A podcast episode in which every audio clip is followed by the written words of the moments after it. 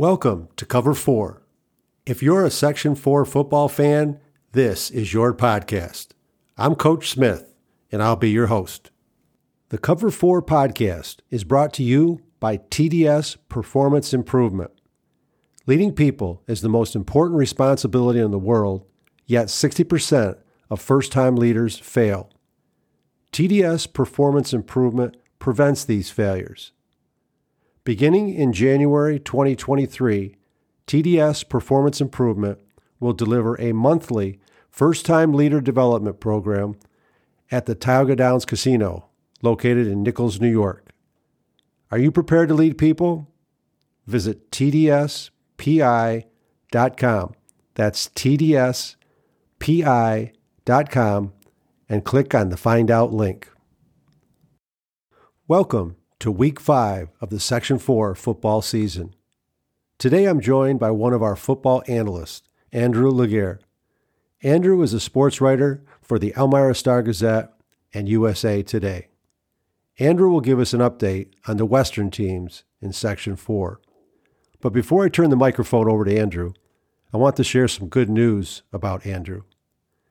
Andrew is a finalist for the Journalists Association of New York Award in the sports story category for his Star Gazette article titled, "How Ernie Davis's Best Friend Spread the Express Legend."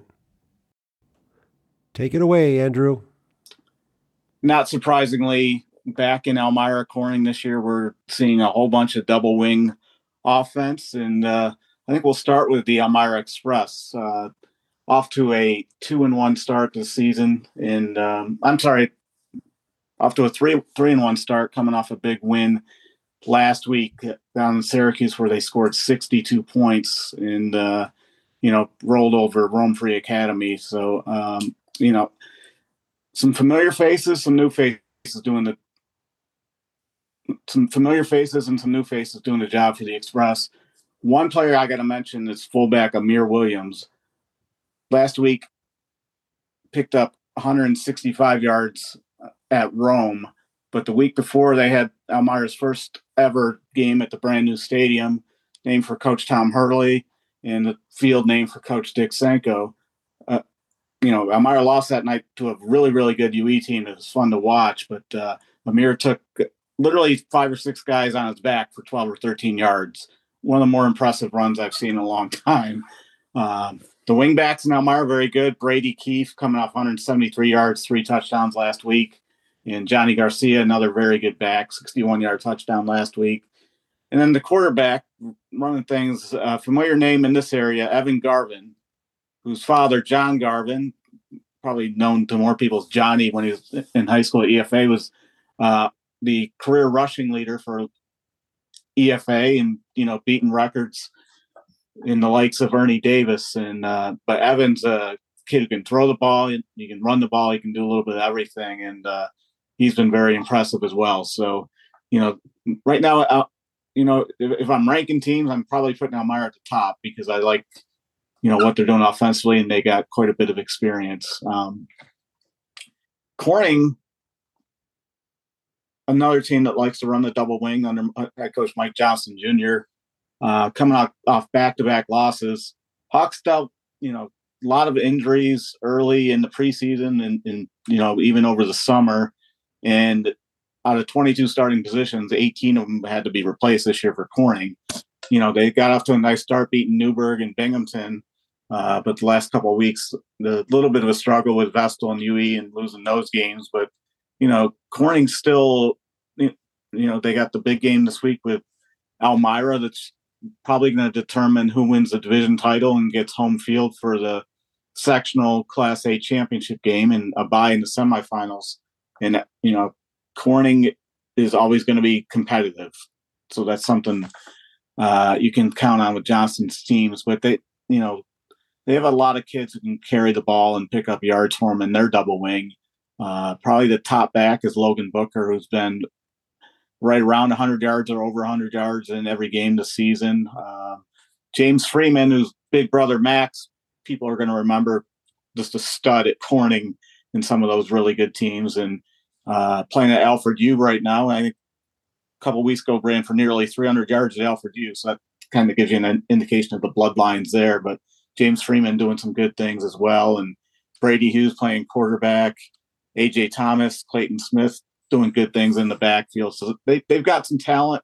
They're just probably not as explosive in the run game as they have been, where they're getting those 60-yard plays, and they can't afford any mistakes or penalties or fumbles or anything like that that's going to derail drives. So they got to be on top of their game at all times. But Corning's always going to be a threat to move the ball and score points. So I'm interested to see how that game with Elmira goes this weekend, because always I think top game of the year, mix and horse heads depending on how they're doing. But one thing that's always interesting too with Elmira and Corning is they see the double wing a lot in practice, and over the years they've seen it so much. So it's we've had some low scoring games in that series in recent years. So it's always an intriguing matchup for that reason among many.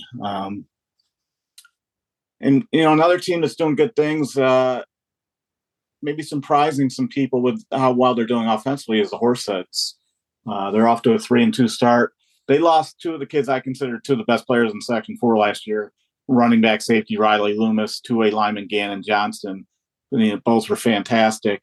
But, the thing about Corning is they got some really good backs this year who are picking up big plays for them. But Garrett Alston, whose brother Gavin ran for 350-plus yards a few years ago against Vestal. He's been fantastic. Ian Watson's been very good. Braddock Salisbury coming up with big play after big play. Last week, just 5 carries for 93 yards. And, the thing that Coach Kevin Hillman has to love is the defensive scoring. 2 weeks ago, 2 touchdowns off of interceptions. And then last week, Robert Peckham picks the ball off, runs 31 yards for a touchdown in their win against Owego. And, Horseheads was very impressive in that game as well. And we're going to see them playing Elmira and Corning late in the season. So those are going to be some really good matchups to look for down the road. One team I want to mention that's a little bit off the radar, it's the Watkins Glen, Odessa, Montour. They're not in a division this year. They're playing an independent schedule, but they played a week 0 game, and they have that 5-0 record. And they do a lot of what Elmira and Corning do. They run the ball, and, they throw the ball when it's there. And, Bradley Gillis and quarterback Daniel Lewis, they got some very good players, and it's a whole new backfield. And they're doing great work. They're 300-plus yards as a team week in and week out. Trevor Holland, very good coach, and, very involved in what goes on in Schuyler County in terms of football in general, just beyond Watkins and Odessa. So, and, I should say I went to Odessa a long time ago, 2 carries, 8 yards. I don't know if there's no monument to me there or anything, but, I have some ties to Odessa, and, it's always fun to see the program doing well. And, as some of you may or may not know, they were the Seneca Indians for a while, and both schools decided they didn't want to have that Native American connection with their mascots, so now they're the Skylar Storm, and that's sort of their combined. That's a combined nickname for the school, and it's working out for them for sure. Skylar Storm is doing a lot of good things, and I think I'm going to head down this weekend and get a chance to see them play.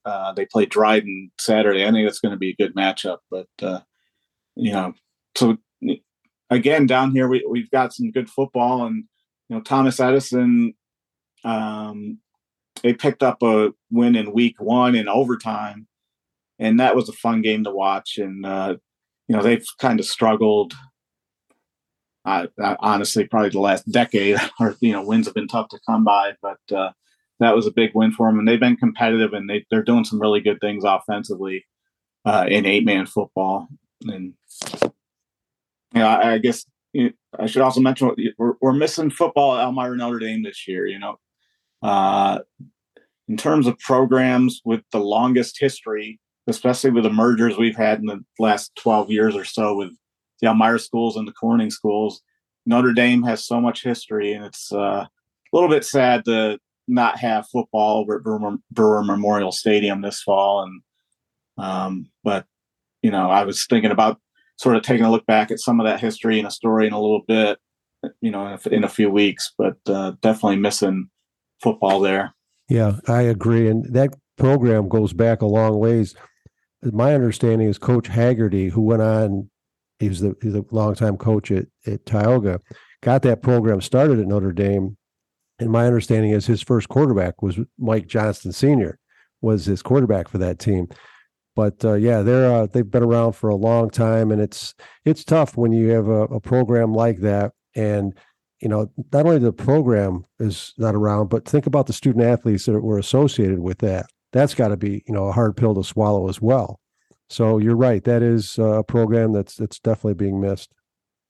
Yeah, and you know, obviously we're missing Coach DeLuiso, who passed away in late May this year as well, and you know, so it's sort of goes hand in hand with that. But yeah, you're right. Coach Haggerty did start the program at Notre Dame and went on to great success. And Mike Johnson Sr., for those who don't know, was a really, really good high school football player and was a little All-American in college. So I don't know. I've joked with Junior, his son, a little bit, but Mike Sr. looks like he'd still play a little bit. You know, he's like, I think he's 83 or something like that. If that's not his age, I apologize, Mike, but you know, a lot of history with that family. Definitely. Well, that wraps it up. And there you have it. The update on the Western teams from Section 4. Thank you, Andrew. Thanks, Tim. Appreciate it. If you enjoyed this episode, be sure to subscribe. And remember, tell your friends. Coach Smith says, visit cover4.com and be the next fan up. In football and life, it's not where we line up. It's where we wind up. Thank you for listening to the Cover 4 podcast.